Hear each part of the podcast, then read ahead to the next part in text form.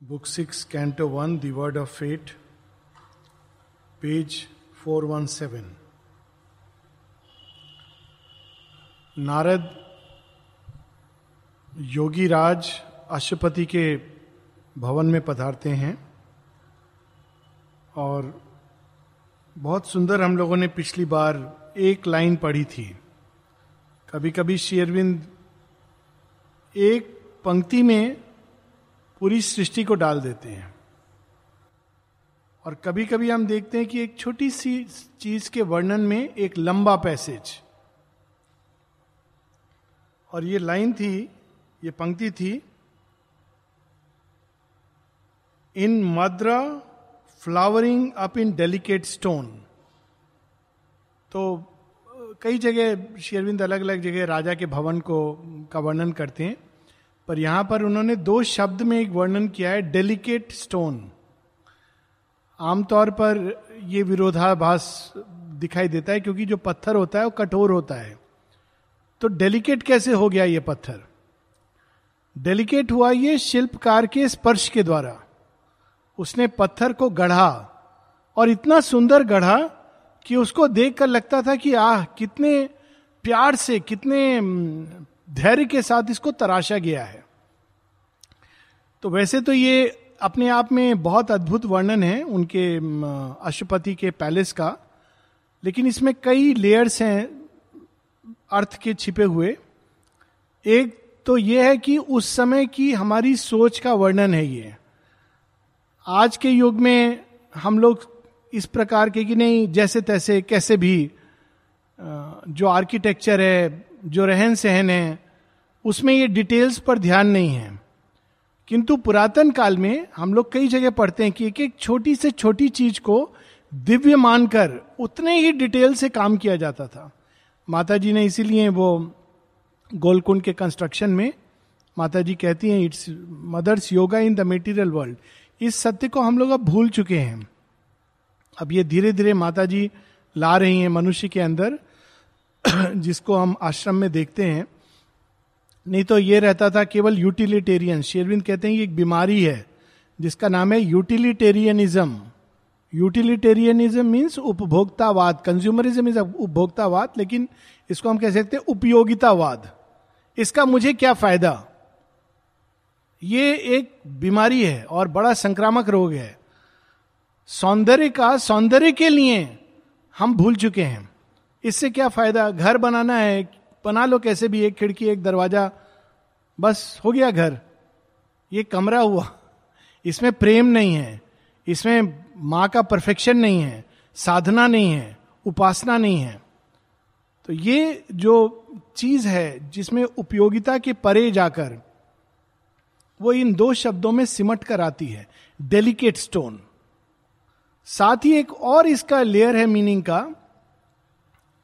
और जो वो मुझे ऐसा प्रतीत हुआ, मुझे लगा कि हो सकता है कि हम लोग अपनी चेतना में पत्थर के समान कठोर हैं। किंतु हम सबके लिए आशा है, यदि हम दिव्य शिल्पी के हाथ में स्वयं को सौंप सौंप दें तो वो इस पत्थर में से भी डेलिकेट स्टोन बना सकते हैं, एक सुंदर कोई चीज़ तराश कर ला सकते हैं। तो हम सबके लिए ये आशा है। अब आगे there welcomed him the sage and thoughtful king उनको स्वागत करते हैं, आते ही नारद का। At his side a creature beautiful passionate wise aspiring like a sacrificial flame skyward from its earth seat through luminous air queen browed the human mother of Savitri अब रानी का वर्णन है, राजा अशुपति की स्त्री का वर्णन। और पहली बार यह वर्णन आ रहा है तो शेयरविंद देखिए एडजेक्टिव्स यूज़ करते हैं। क्रीचर ब्यूटिफुल पैशनेट वाइज सौंदर्य भी है, और उनके अंदर एक पैशन एक जीवन की ऊर्जा, जीवनी शक्ति प्रबल रूप से। और साथ ही उनके अंदर एक विजडम भी है। ये तीनों चीज़ों का कॉम्बिनेशन है। साधारण नहीं है। और अशुपति तो अपने आप में योगी हैं। रानी योगी नहीं है किंतु उसके हृदय में भी अभिप्सा की अग्नि जलती है। योग निष्ठ है। योगी नहीं है परंतु योग निष्ठ है। योग के पथ पर चल रही हैं। इसलिए उनके हृदय में सेक्रीफिशियल फ्लेम जो धरती से आकाश की ओर। फिर आगे उस कम, उसको कंप्लीट करने के लिए क्वीन ब्राउड, राजा और रानी अपने फोरहेड से, ये बहुत जगह वर्णन आता है, देह की रचना में भी एक संकेत होता है। राजा की भौएँ कैसी होंगी? उसका मस्तक कैसा होगा? इसलिए हम लोग कई बार देखते मस्तक विशाल, जब वर्णन आता है ग्रेटनेस का, मस्तक विशाल। तो क्वीन ब्राउड, रानी के जो भौएँ थी वो रानी के समान थी। क्वीन ब्राउड ये अद्भुत एडजेक्टिव के रूप में शेयरविंद उपयोग करते हैं, जो वस्तुतः एक नाउन है। Queen browed the human mother of Savitri क्योंकि वो तो दिव्य जननी की बेटी है। दिव्य जननी का अंश है सावित्री किंतु उनकी एक पार्थिव जगत में माँ है, वो है human mother Rani. There for an hour untouched by the earth cease They ceased from common life and care and sat inclining to the high and rhythmic voice, while in his measured chant the heavenly seer spoke of the toils of men and what the gods strive for on earth, and joy that throbs behind the marvel and the mystery of pain. जब नारद आते हैं, ब्रह्म ऋषि नारद तो राजा सब, सारी सभा, जो भी काम है, वो सब इस समय अनावश्यक है। इस समय ऋषि हैं। तो ये भारतवर्ष की परंपरा थी कि राजा कितना भी बड़ा हो, जब ऋषि आते थे तो सब रोक करके वो ऋषि को आसन दे करके उनकी बात सुनते थे। ये भारतवर्ष की परंपरा है। तो यहाँ भी इंक्लाइंड अब वो पूरा अटेंशन उनका नारद की वाणी सुनने के लिए हो गया है। केवल ये नहीं कि बैठे उन्होंने बैठने को कह दिया इंक्लाइंड एक शब्द कितना फ़िज़िकल भी है साइकोलॉजिकल भी है। फ़िज़िकल है कि वो उसकी ओर मुड़े साइकोलॉजिकल है कि वो उद्वत हुए, कि अब नारद कुछ कहेंगे मैं सुनूँगा। और सब कुछ उन्होंने स्थगित कर दिया। पुराने समय में ऐसा होता था, राजा जनक की कथा हम सबको पता है। जब वो यज्ञवल के आश्रम जाते थे तो यज्ञवल एक बार किसी ने भागा भागे भागे आए, राजा मिथिला में आग लग गई है। तो राजा कहते मिथिला नरेश, जनक कहते हैं, मिथिला में आग लग गई है, इस समय यहाँ मिथिला का धीश नहीं बैठा है। इस समय यज्ञवल का शिष्य बैठा है। This was the perfection of their attitude Durai Swami Iyer, जिनके बारे में कहा जाता है कि वे राजा जनक थे, कहा नहीं जाता है, श्री अरविंद के शब्द में है। So it is true so Shri Aurobindo ने स्वयं लिखा ही was Raja Janak in his previous life तो वो हर एक सैटरडे संडे को ठीक जनक की तरह और शेयरविंद के बारे में भी ये कहा जाता है कि वे यज्ञवल्क थे। तो it is a very interesting scene Saturday Sunday को वो आ जाते थे, शनिवार, रविवार को इवनिंग टॉक्स वगैरह। और बहुत फ़ेमस एडवोकेट थे चेन्नई के। तो एक बार तार आया। आपको अर्जेंटली बुलाया गया है कोर्ट में। कुछ बहुत आवश्यक कार्य है। तो दुरई स्वामी अय्यर ने कहा मैसेज भेज दो, जो तार लेकर आया था। कहा, तार कर दो मेरी तरफ़ से that Durai Swami Iyer is dead मर गए हैं। मंडे को वो फिर से जीवित हो जाएँगे। ऐसी निष्ठा थी इन लोगों की, भगवान के प्रति, ज्ञान के प्रति विजडम के प्रति। कैसे वो समय निकालते थे? तो राजा साहब छोड़ करके बैठते हैं। तो नारद उनके सामने गीत गाते हैं। अब अब वो धरती पर है। तो जहाँ व्यक्ति होता है, उस जगह की मर्यादा के अनुरूप वो गीत गाता है या उसी सत्य को मर्यादा के अनुरूप कहता है। तो अब नारद भी उस स्थान की मर्यादा, वहाँ कौन है? मनुष्य है। मनुष्यों की क्या समस्या होती है? हर समय एक ही चीज़ से, भाग्य कैसा है, पीड़ा, दुख, शोक, यही भरे हुए हैं। तो नारद उनको बता रहे हैं ही सैंग अब वहाँ क्या गीत गा रहे हैं वो? While in is measured chant the seer spoke of the toils of man मनुष्य की, के परिश्रम की बात करते हैं। मनुष्य की महानता, मनुष्य का परिश्रम। और देवताओं ने मनुष्य के लिए क्या प्लान करके रखा है? And what the gods strive for on earth देवता क्या कर रहे हैं? क्योंकि मनुष्य तो नहीं समझ पाता है। वो तो कहता है, मैंने इतनी मेहनत की लेकिन मेरा घर बनते बनते उसमें समस्या आ गई। मेरे बेटे को इतना बड़ा किया मैंने मेहनत करके, वो तो हार्वर्ड में पढ़ नहीं सका, फेल हो गया मैट्रिक में। तो वो देवताओं को कोसता है, लेकिन देवताओं ने कुछ और प्लान किया है। वो चेतना का विकास, अंदर में दिव्यत्व का आना, इसके लिए वो प्रयासरत है। तो नारद उनको बताते हैं कि देखो, देवता जो करना चाह रहे हैं धरती पर, वो सबके लिए अशुपति तो जानते हैं, ज्ञानी है। And joy that throbs behind the marvel and the mystery of pain कितनी अद्भुत पंक्ति है। तो मनुष्य की पीड़ा, कष्ट तो नारद कहते, धैर्य रखो। प्रत्येक पीड़ा के पीछे उसके अंदर अगर चले जाओगे, भागोगे नहीं, भागोगे तो समस्या है। अगर उसकी गहराई में उतर जाओगे तो वहाँ भी तुमको वही आनंद का दर्शन होगा, जिसके लिए ये दुख तुमको प्रिपेयर कर रहा है। ये दर्द तुमको मुक्त कर रहा है तुम्हारी सीमाओं से। क्योंकि तुमने सीमाएँ बाँध करके सुख को खोज रहे थे तो दुख आता है। माता जी एक जगह कहती है pleasure is a great deception हम लोगों को जब प्लेजर मिलता है तो हम बड़े खुश होते भगवान की कृपा है। माँ कहती है, वो डिसेप्शन होता है। लेकिन पेन जो है, वो एक कृपा होती है। क्यों? पेन हमारी सीमाओं को तोड़ता है। और जब सीमाओं को तोड़ता है तो हमको वस्तुता अंत में, जब वो सीमाएँ, पहले तो हम कहते हैं, नहीं नहीं, मत तोड़ो मत तोड़ो। लेकिन जब वो एक बार तोड़ देता है सीमाओं को तो स्वाभाविक रूप से जब हम मुक्त हो जाते हैं उन सीमाओं से तो आनंद का अनुभव होता है, क्योंकि आनंद के अन्यत्र कुछ है ही नहीं। वो तो हमने सीमाबद्ध कर लिया था। ये मिलेगा तो खुश होंगे, वो मिलेगा तो खुश होंगे। तो वो सीमाओं को तोड़ देता है। तो यहाँ पर the mystery and the marvel of pain the joy that hides behind वो आनंद जो छिपा हुआ है बिहाइंड द मिस्ट्री रहस्य है, पीड़ा क्यों है संसार में? मार्वेल अगर दुख और दर्द नहीं होता संसार में तो विकास नहीं होता संसार में। अगर बच्चा गिरता नहीं तो पैरालाइज्ड होता। तो ये mystery and marvel of pain Narad गा रहे हैं। He sang to them of the lotus heart of love with all its thousand luminous birds of truth which quivering sleeps veiled by apparent things पहले तो उन्होंने दुख के पीछे, कष्ट के पीछे, जो आनंद छिपा है, प्रतीक्षा कर रहा है, उसके बारे में गाते हैं। फिर इस संसार में जो एक बीमारी है, जिससे सब सफ़र करते हैं, जिसके अभाव में मनुष्य पीड़ित रहता है, वो है प्रेम का अभाव।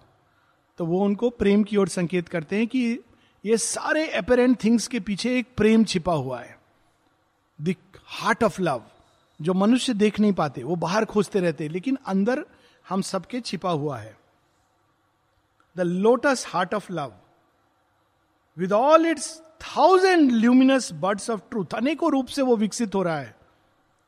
Which quivering sleeps veiled by apparent things सो रहा है। It trembles at each touch it strives to wake and one day it shall hear a blissful voice and in the garden of the spouse shall bloom when she is seized by her discovered lord a mighty shuddering coil of ecstasy छिपा हुआ है, सो रहा है। तो वो सो रहा है, प्रतीक्षा कर रहा है। हम लोग स्वप्न, वो इंग्लिश में ऐसी कहानियाँ हैं कि एक राजकुमारी है जो एक फोर्ट के अंदर, किले के अंदर सो रही है। हज़ार वर्ष श्रापित है। ऐसी कहानियाँ हैं। और प्रतीक्षा कर रही है कि कोई राजकुमार आएगा और उसको उठाएगा। द किस ऑफ़ लाइफ अब ये बाहर से लगता है, ये तो कोई साधारण सी कहानी है। साधारण नहीं है क्योंकि इतने वर्ष, हज़ार वर्ष कौन सोता है? कहाँ से राजकुमार आता है सबसे लड़के? तो यहाँ पर उस कथा का मूल ओरिजिनल सेंस है। सेंस क्या है? हम सबके अंदर प्रेम सो रहा है। जागता है, कोई टच कहीं से भी हाँ हाँ हाँ। फिर थोड़ी देर बाद फिर वो कहता है, नहीं नहीं नहीं। सो जाता है। फिर एक टच आती है हाँ हाँ हाँ जिसको मैं खोज रहा हूँ, वो आ गया। फिर उसके बाद, नहीं नहीं नहीं। सो जाता है। ऐसे करके वो प्रिपेयर होता है। अनेकों अनेकों अनेकों स्पर्श द्वारा। टिल वन डे सचमुच वो उस प्रेमी की आवाज़ सुनता है जिसकी वो प्रतीक्षा कर रहा था। पहले तो वो आवाज़ का मेस्करेड सुनता है। ओरिजिनल आवाज़ नहीं सुनता है। रिकॉर्डेड वॉइस अब रिकॉर्डेड वॉइस तो रिकॉर्डेड वॉइस है ना। अब बांसुरी है तो कृष्ण की ओरिजिनल बांसुरी तो नहीं है रिकॉर्डेड है। हरिप्रसाद चौरसिया की बांसुरी है। अच्छी लगती है, लेकिन थोड़ी देर बाद हम लोग अपने अपने काम करने लगते हैं। लेकिन जब ओरिजिनल बांसुरी कृष्ण की तो पागल कर देती है। गोपी लोग तो पागल हो गई थी, वो फिर उसके बाद कुछ कर नहीं पा रही थी। कृष्ण कृष्ण कृष्ण कृष्ण, सब जगह कृष्ण समा गए। तो वैसे ही जब जो अपेरेंट थिंग्स का प्रेम है, वो थोड़ी देर के लिए हम लोग को जगाता है, सुख लाता है, लेकिन थोड़ी देर बाद फिर हम वो बैकग्राउंड में चला जाता है बैकग्राउंड नॉइस की तरह। लेकिन जब रियल वॉइस भगवान का स्पर्श, भगवान का प्रेम टच करता है, तब हम कहते हैं ओह, ये! और फिर पूरी तरह खो जाते हैं उसमें। और शेयरबिंदु समय का वर्णन करते हैं and one day it shall hear a blissful voice and in the garden of the spouse shall bloom spouse with a capital S spouse कौन है ओरिजिनल स्पाउस ब्रह्मजया ऋग्वेदों की शक्ति जो इस सारी सृष्टि में आ गई है। ये सारी सृष्टि उनका गार्डन है। एक दृष्टि है। हम देख सकते हैं कि ये ये जो संसार है, ये माता जी के द्वारा रचित उनका बगीचा है। ठीक है, इस बगीचे में सर्प भी हैं, बिच्छू भी हैं, पुष्प भी हैं, कांटे भी हैं व्यवस्थित अभी नहीं है क्योंकि वे कर रही हैं, बड़ा कॉम्प्लेक्स बगीचा है। और वो क्या है? वो उनकी गोद है। तो दोनों तरह से अच्छा है। बगीचे में माता जी का काम है और मृत्यु के बाद उनकी गोद है। तो गार्डन ऑफ़ द स्पाउस वो क्या कर रही हैं? प्रयास कर रही हैं कि ये गार्डन इतना सुंदर बन जाए, इतना सुंदर बन जाए कि वह, जिनके लिए वो बना रही हैं वह मंत्र मुग्ध होकर कहें, आह! और पूरे गार्डन को वो स्वीकार कर ले। So one day in the garden of the spouse shall bloom when she seized by her discovered lord जब वो खोज लेंगी अपने वास्तविक प्रेमी को। A mighty shuddering coil of ecstasy उस आनंद के लिए सारी सृष्टि तैयार हो रही है। श्री अरविंद कृष्ण में इसी भाव का वर्णन करते हैं। जब वो अंत में लंबी सोनेट है, चौदह लाइन की, अंत की पंक्तियाँ, जब वो कहते हैं कि ऑल नेचर मेरी प्रकृति तैयार हो गई है। कैसे तैयार हो गई है? All nature is a wide enamoured pause hoping its lord to clasp to touch to be ये है ओरिजिनल समाधि। समाधिस्ट प्रकृति कैसी होती है? वाइड विशाल। इनेमर्ड भगवान के स्पर्श के लिए, भगवान के प्रेम से विवल हो गई है।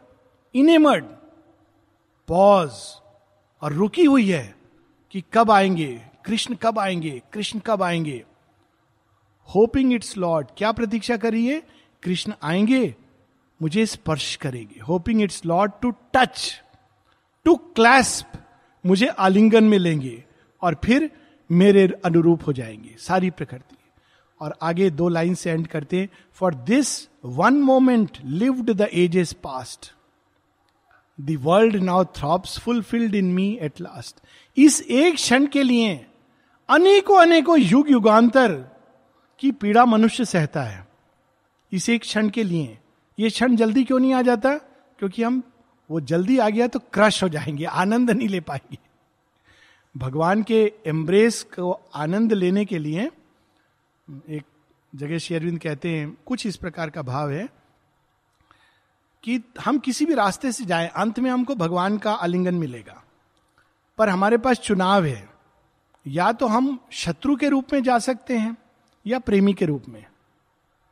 दोनों ही केस में अंत एक है।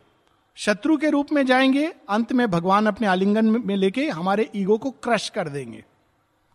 और प्रेमी के रूप में जाएँगे तो आलिंगन में लेके हमारे ईगो को क्रश कर देंगे।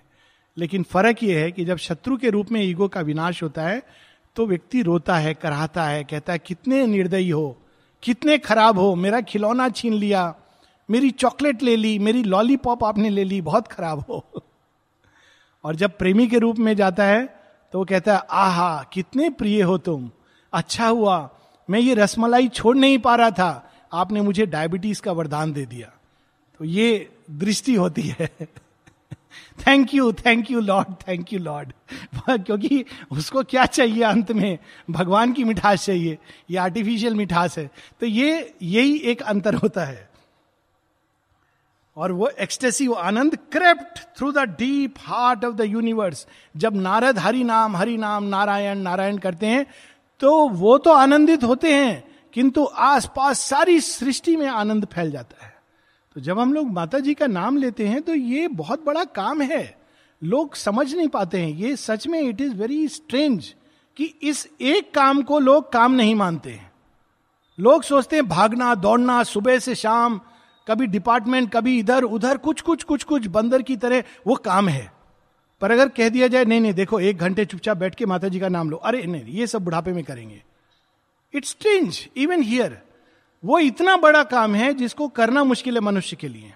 पाँच मिनट बैठ के केवल भगवान का स्मरण करके। लेकिन ये एक ऐसा काम है जो सारे वातावरण को पवित्र करता है, शुद्ध करता है, सारी सृष्टि में उसका प्रताप फैलता है। जो इस तरह से भगवान, शेयरविंद को देखिए, एक स्थान पर बैठे हुए सारी सृष्टि चला रहे थे। कहीं नहीं गए। तो ये out of her matter stupor her mind dreams she woke she looked upon God's unveiled face जब नारद कहने लगे, नारायण नारायण, और नारायण के प्रेम और आनंद की चर्चा करने लगे, सारी सृष्टि जाग गई। अरे, इनको ही तो हम ढूंढ रहे हैं। कुछ क्षणों के लिए सृष्टि को, प्रकृति को भगवान का दर्शन हो गया। ये नारद की वाणी का अद्भुत कमाल है। अब आगे। Even as he sang and rapture stole through earth time एक एक शब्द अर्थ टाइम अनेकों प्रकार के काल की गति है और अनेकों प्रकार के स्पेस स्पेस टाइम डायमेंशन है। अर्थ का टाइम अलग होता है। देवताओं का मुहूर्त अलग होता है। देवताओं का एक सेकेंड धरती पर दस हज़ार वर्ष। जब हम लोग दुखी होते हैं तो लगता है ये दिन नहीं है, साल चला गया। कटता नहीं है। और वही जब खुश होते हैं, कहते अरे, बहुत जल्दी दिन निकल गया। This is another dimension of time तो यहाँ अर्थ टाइम की बात। And caught the heavens came with a call of hooves as of her swift heart hastening Savitri जैसे ही नारद गा रहे थे और उनकी वाणी धरती से उठती हुई स्वर्ग की ओर जा रही थी। देवता भी सुनने लगे, अरे, नारद क्या गा रहे? क्योंकि देवताओं को mystery and marvel of pain नहीं मालूम है। उनको लोटस हार्ट ऑफ़ लव के बारे में नहीं मालूम है। उनको केवल अपना ऐश्वर्य मालूम है। तो वो देख रहे हैं। लेकिन उसी समय देखिए कितना सुंदर ये एक प्रकार से एक ड्रामा के रूप में कितना अद्भुत क्षण है। नारद गा रहे हैं, देवता सुन रहे हैं और उसी समय सावित्री प्रवेश कर रही हैं। क्या गा रहे थे नारद? पेन के पीछे लोटस हार्ट ऑफ़ लव और उसी समय सावित्री का प्रवेश होता है। Her radiant tread glimmered across the floor a happy wonder in her fathomless gaze changed by the halo of her love she came और जब आती हैं तो एक एक पाँव जो धरती हैं तो उसमें प्रकाश की अनुभूति, और उनकी आँखों में एक वंडर मानो कुछ उन्होंने अद्भुत देख लिया। मानो उनके जीवन में कुछ अद्भुत घटित हो गया। वो कौन सी अद्भुत चीज़ है? प्रेम। और प्रेम ने उनके अंदर ये बदलाव, ये सब कुछ बदल गया। Her eyes rich with a shining mist of joy. Mist of joy. हम लोगों ने खुशी के आँसू तो सुने हैं। खुशी के कारण वो खुशी छलक कर आ रही है आँखों से बाहर। तो मिस्ट ऑफ़ जॉय। ये मतलब शेयरविंद इस तरह के एक्सप्रेशन कभी कभी होता है ना, जब बहुत खुश होते हैं, आँसू नहीं गिरते हैं, पर आँखें भर आती हैं। ये वो अवस्था है। उनकी आँखें भरी हुई हैं, आँसू नहीं आ रहे हैं। तो मिस्ट ऑफ़ जॉय एक मानो आनंद से भरी हुई है। As one who comes from a heavenly embassy discharging the proud mission of her heart one carrying the sanction of the gods to her love and its luminous eternity. ये भी एक काम था। शेयरविंद एक जगह सिंथेसिस में पूरा एक चैप्टर है जिसके टाइ, जिसका टाइटल केवल बुद्धि को चक्कर दे सकता है। टाइटल है the psychic being the ascent of the sacrifice the works of love प्रेम भी कर्म होता है। हम लोग सोच नहीं समझ पाते इस चीज़ को। प्रेम भी एक कर्म होता है, बहुत बड़ा कर्म होता है। अगर हम उसको करना जाने तो चैत्य को बाहर लाने का एक माध्यम है। श्री अरविंदु चैप्टर में बताते हैं all love that is at once a worship and an adoration has a spiritual power in it even when it is directed towards earthly objects हर वो प्रेम जो इवन जो भौतिक उसके तरफ़ जाता है, लेकिन अगर उसके अंदर एडोरेशन है वर्शिप का भाव है तो वो स्पिरिचुअली एनरिचिंग होता है। हम लोग ने स्टोरी सुनी होगी उस स्त्री की जो परशुराम सारे क्षत्रियों का विनाश कर रहे हैं। तो विनाश करते करते उसमें उनको स्त्रियों से भी थोड़े मिसोगाइनिस्ट हो गए थे। तो स्त्रियों से भी उनको प्रॉब्लम थी। उनको तो राम जी आकर ठीक करते हैं। लेकिन वो एक बार एक मारना चाहते हैं एक व्यक्ति को जो बड़ा बदमाश था वो भी क्षत्रिय था। लेकिन दा, दारू पीना यही सब वो ऐसे क्षत्रियों को मार रहे थे। राजा दशरथ बच गए थे उनसे जनक बच गए थे। तो जो भी मद उन्मत क्षत्रिय होते थे उनको मारते थे। लेकिन उस क्षत्रिय के पीछे उनकी पत्नी का प्रेम था। वो बहुत प्रेम करती थी इनको। तो परशुराम मारना चाहते हैं और डिक्लेयर कर देते हैं सूर्य उदय होगा और ये मर जाएगा, मैं मार डालूँगा। तो जब उनकी पत्नी को पता चलता है, कहती अच्छा सूर्य उदय होगा तो मारोगे। सूर्य उदय यदि होगा ही नहीं। तो ये स्टोरी है इंडियन थॉट में कि वो अपने तपोबल से सूर्य उदय को डिले कर देती है। अब पूरी सृष्टि में समस्या हो गई है कि ये सूर्य क्यों नहीं उदय हो रहा है। ये उसके प्रेम की पावर है। एक मानवीय प्रेम है, एक गए गुजरे मनुष्य के प्रति। लेकिन उसके प्रेम में इतनी शक्ति है। तो सब कहते हैं, ये तो बहुत समस्या हो गई। अब सती की शक्ति को एक सती ही काट सकती है। देवता वगैरह सब फेल हो जाते हैं। तो सब माता अनुसुईया से कहते हैं, अत्रि ऋषि की पत्नी, आप तो सतियों में श्रेष्ठ हो। आपके प्रेम, मानव प्रेम के आगे कौन है? आप जाकर के इसको ठीक करो। तो वो जाके समझाती है और सिक्योर करती है कि ये नहीं मरेगा। तब वो सूर्य को उदय होता है। दिस इज़ दावर तो यहाँ पर वो एक खोजने गई थी, अपने हृदय के एक मिशन पर खोज करके आ रही हैं और जिसको गॉड्स का सैंक्शन है, ये भी ज़रूरी है।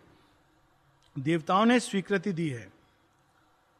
One carrying the sanction of the gods to her love and its luminous eternity she stood before her mighty father's throne and eager for beauty on discovered earth transformed and new in her heart's miracle light saw like a rose of marvel, worshipping the fire tinged sweetness of the Son of Heaven.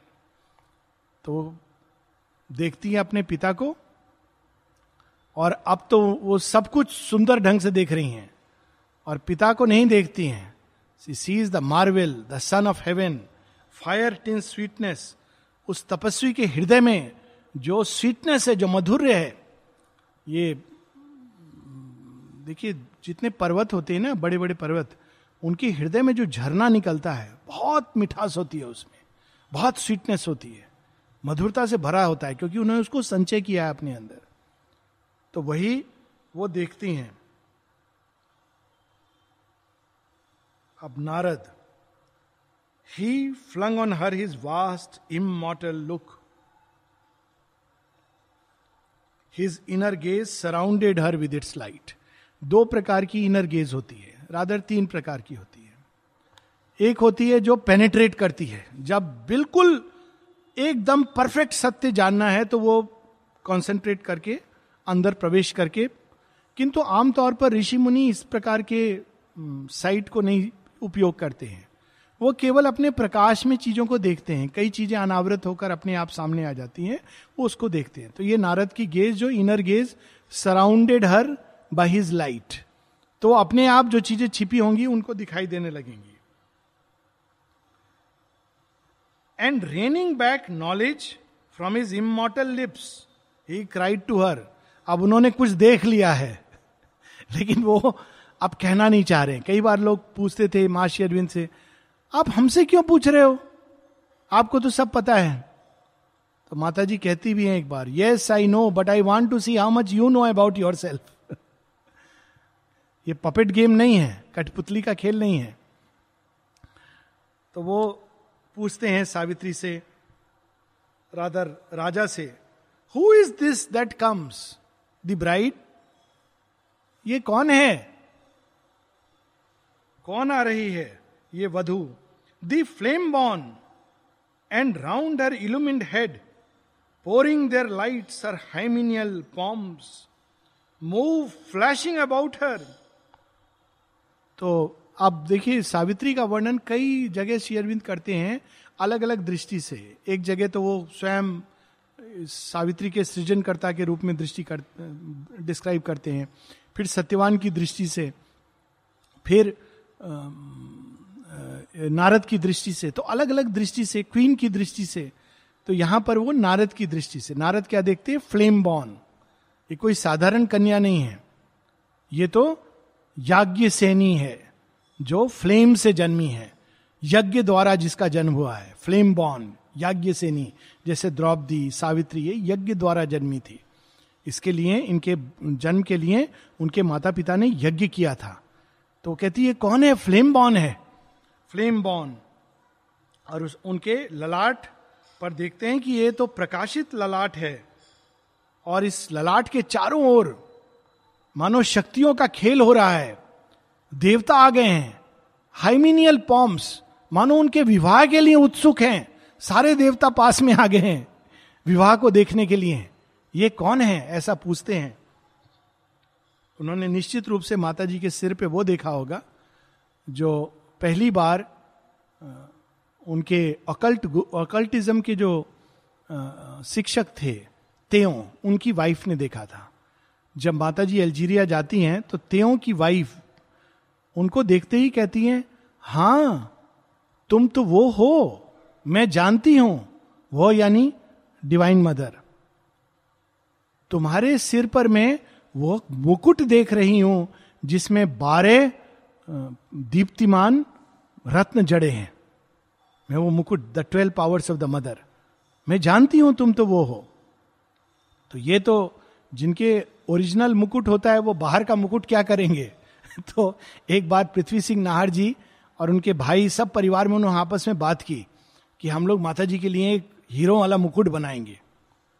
तो उन्होंने सब पैसा वैसा इकट्ठा करना शुरू किया और माता जी से पूछा माता जी ने कहा कितने कितने पैसों में बनाओगे तुम? तो उन्होंने बताया उस समय जो भी माने का देखो मुकुट की ज़रूरत नहीं है वो तो मनी ऑफ़र कर दो मेरे बच्चों के लिए मुझे चाहिए। फिर बोला I am very touched by your offering gesture तुम्हारे हृदय में ऐसा भाव आया इससे मैं बहुत टस्ट हूँ। लेकिन एक्चुअल मुकुट की ज़रूरत नहीं है। But I will I accept the offering so ये उनके लेटर्स में है। From what green glimmer of glades retreating into dewy silences or half seen verge of waters, moon betrayed. Bringest thou this glory of enchanted eyes?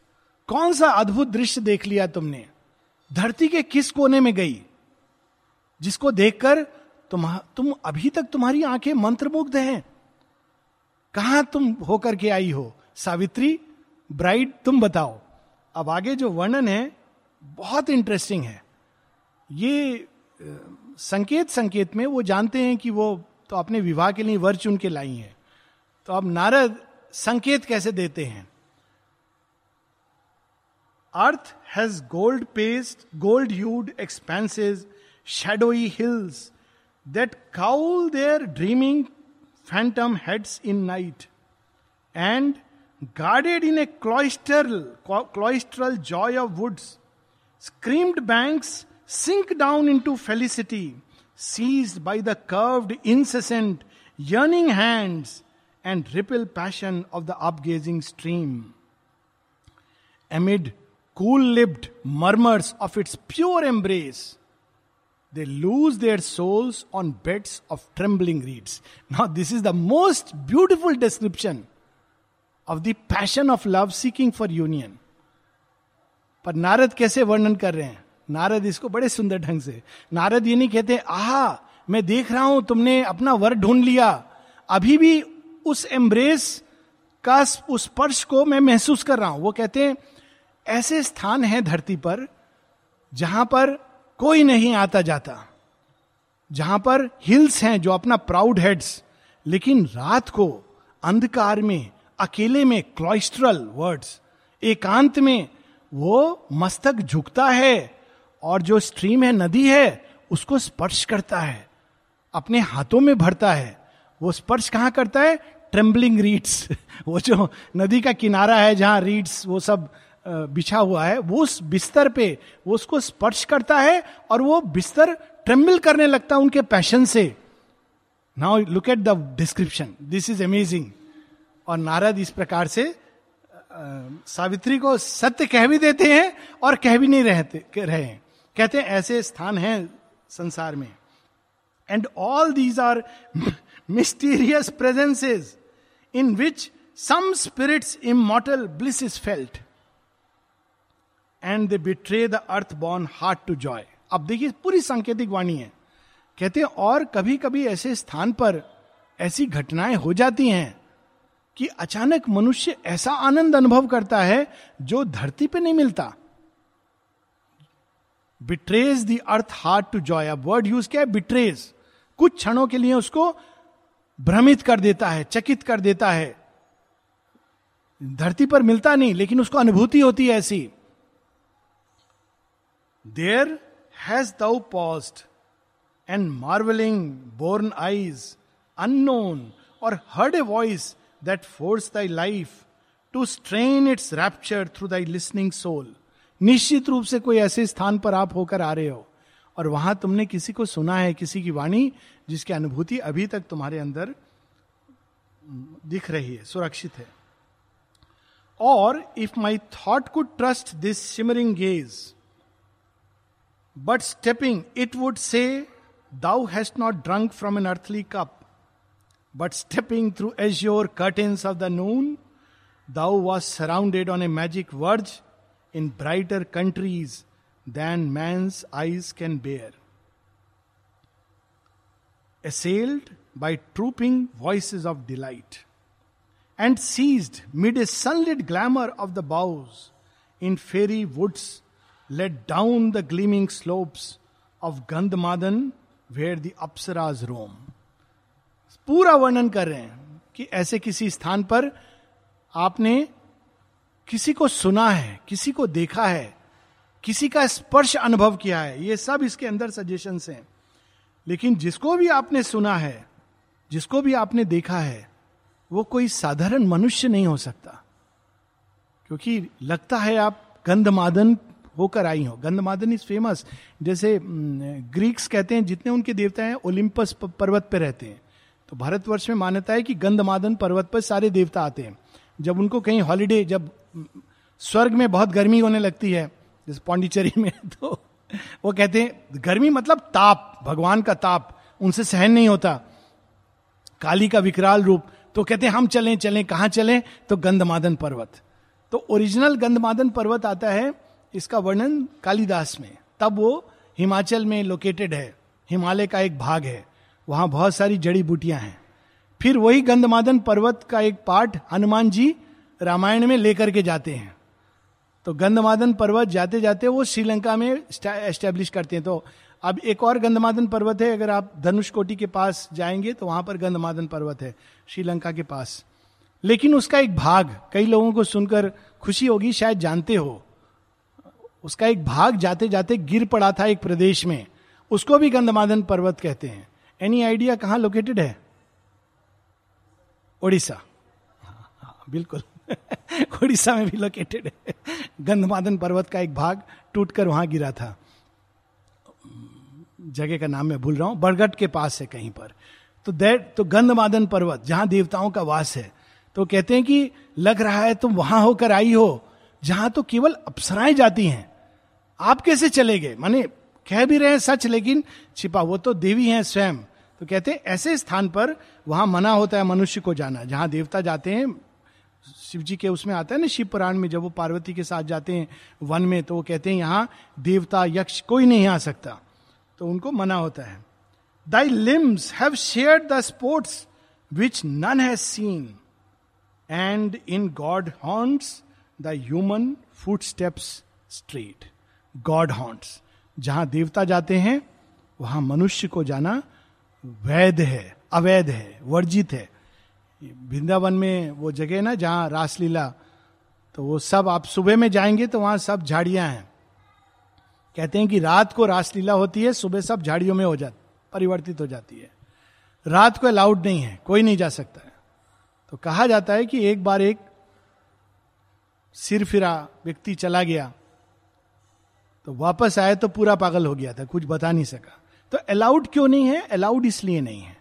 क्योंकि जो देवताओं का आनंद होता है, वही मनुष्य की लीला, लेकिन जब देवता करते हैं ओरिजिनल सेंस में तो वो जो जॉय होता है, उसको मनुष्य बेयर नहीं कर सकता है।